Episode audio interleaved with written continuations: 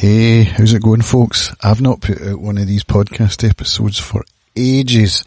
Right, let me just have a look. I've got one loaded up here in my fireside.fm. Does it have a date? 25th of May, 2021. That's insane. I've been spending a lot of time making YouTube videos. That's really where all of my creative attention has been going. And I thought, well, are they not kind of the same thing?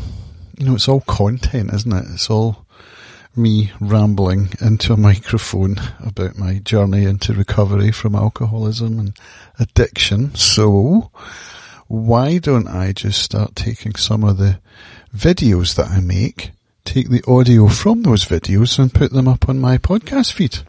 So that's what I'm going to do.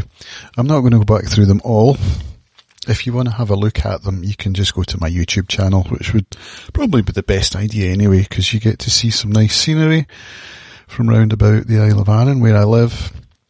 And there's some music background, there's some B-roll stuff. I've been working hard on my videos and trying to make them more appealing and I, you know, I really enjoy making them. I enjoy the, the technical side of it. I love gear. I love cameras and microphones and all of that stuff. Plus, of course, the, the exercise aspect, the, the hiking that I've been doing, getting into the hills over the summer has been fantastic.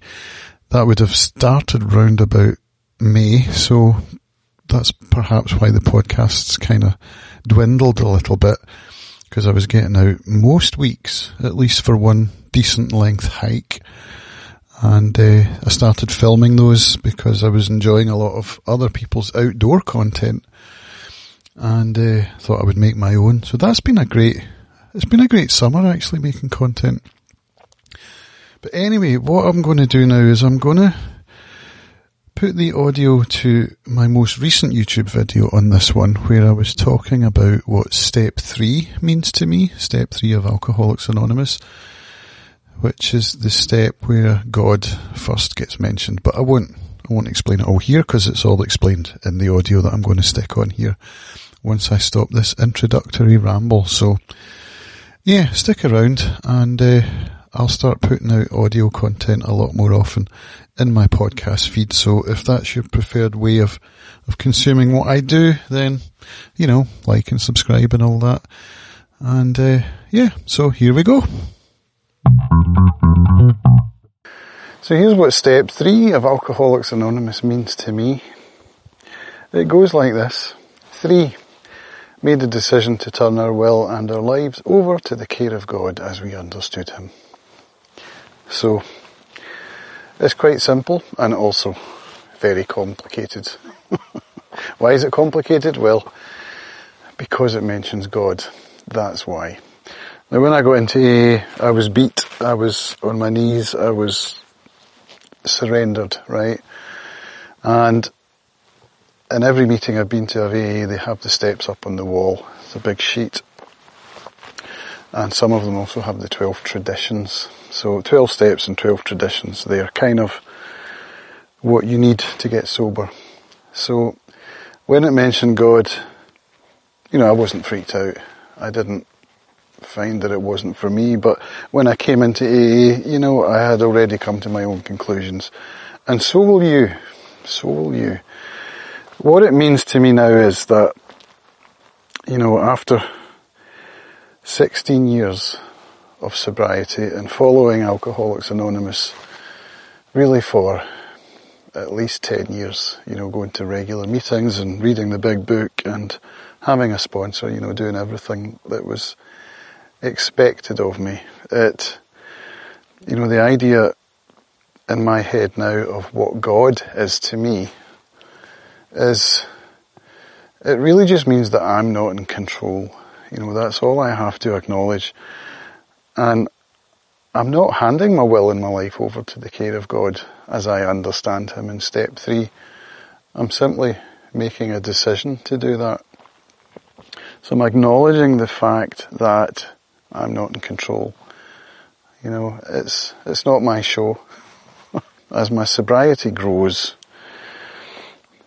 I come to understand more and more that that's kind of the key to a happy life, is acknowledging that I'm not in control. And, you know, self will run riot. That's, that's a phrase from the big book that sticks in my mind a lot. It's the idea that, you know, my life would be good if only it weren't for whatever, you know. And it's, it's something that, you know, I'm, I'm, I'm looking at a lot now through meditation and through, through reading, learning how to become kind and loving. You know, that's really for me what it's all about. And one of the books that's really helping me with that now is called The Power of Now, which I'm about halfway through. I've probably mentioned it before on my channel. And you can expect a review to come out when I finish the book because it's, it's that good. And ironically, it was recommended to me in an AA meeting back in probably around 2006. And it's been sitting on my shelf ever since then. Never read it, you know. So God for me is, something that's in my life, but at the end of the day, it's just a word. It's really just a word that we attach to something that we don't understand because that's how people are. You know, without words to describe things or to understand things, it's very difficult to communicate about those things. You know, like, this is my phone. It's an iPhone. That's just a word that tells you what it is so that you can relate to it in your head. When we're talking about abstract concepts, you know, let's take time for example. You know, I can mention the word time to you and it means something specific to you. I mean, I know that we have seconds and hours and minutes and all of those divisions that are the same for all of us, but you know, if you go back to when the, the creatures were crawling out of the primordial ooze and you mentioned time to them, you know, providing of course that they had enough intelligence to understand what you were saying, it would be a meaningless concept. And so, you know, trying to describe something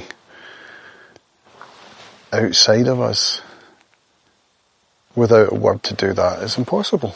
So I think that's where the word God has has got its meaning from, as a way of communicating with one another exactly what it is in our minds because, you know, for every individual, that concept is, is unique. You know, I wouldn't expect any two people to have exactly the same concept of God.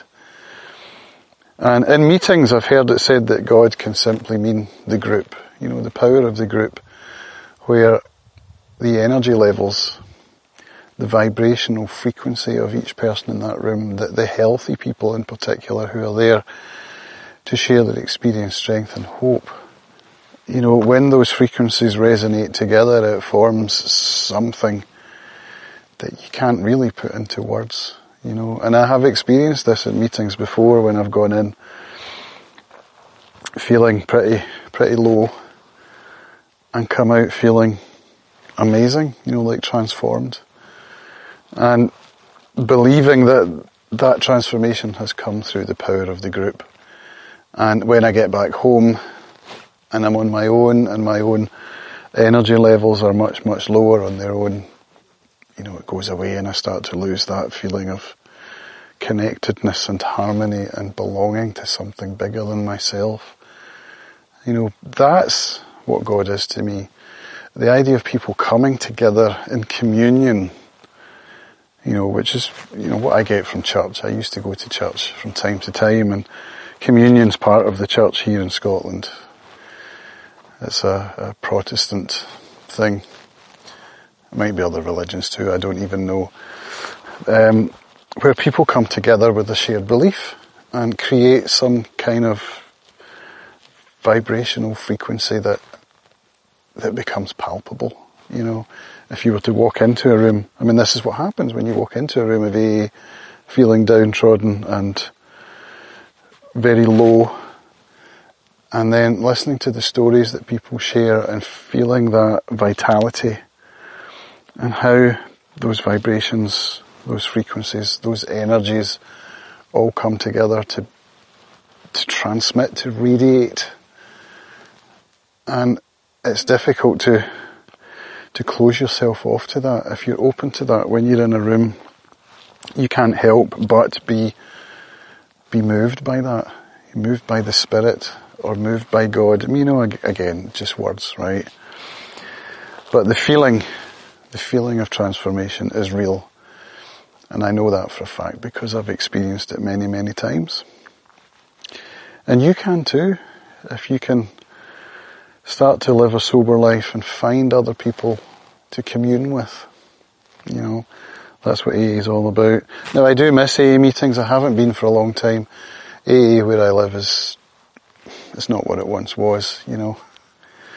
But I think through making my content and through sharing my thoughts, through reading, through meditation, through self-care, self-love, growing into becoming a better human, you know, these are all, I feel like I'm leveling up in my, my sobriety now.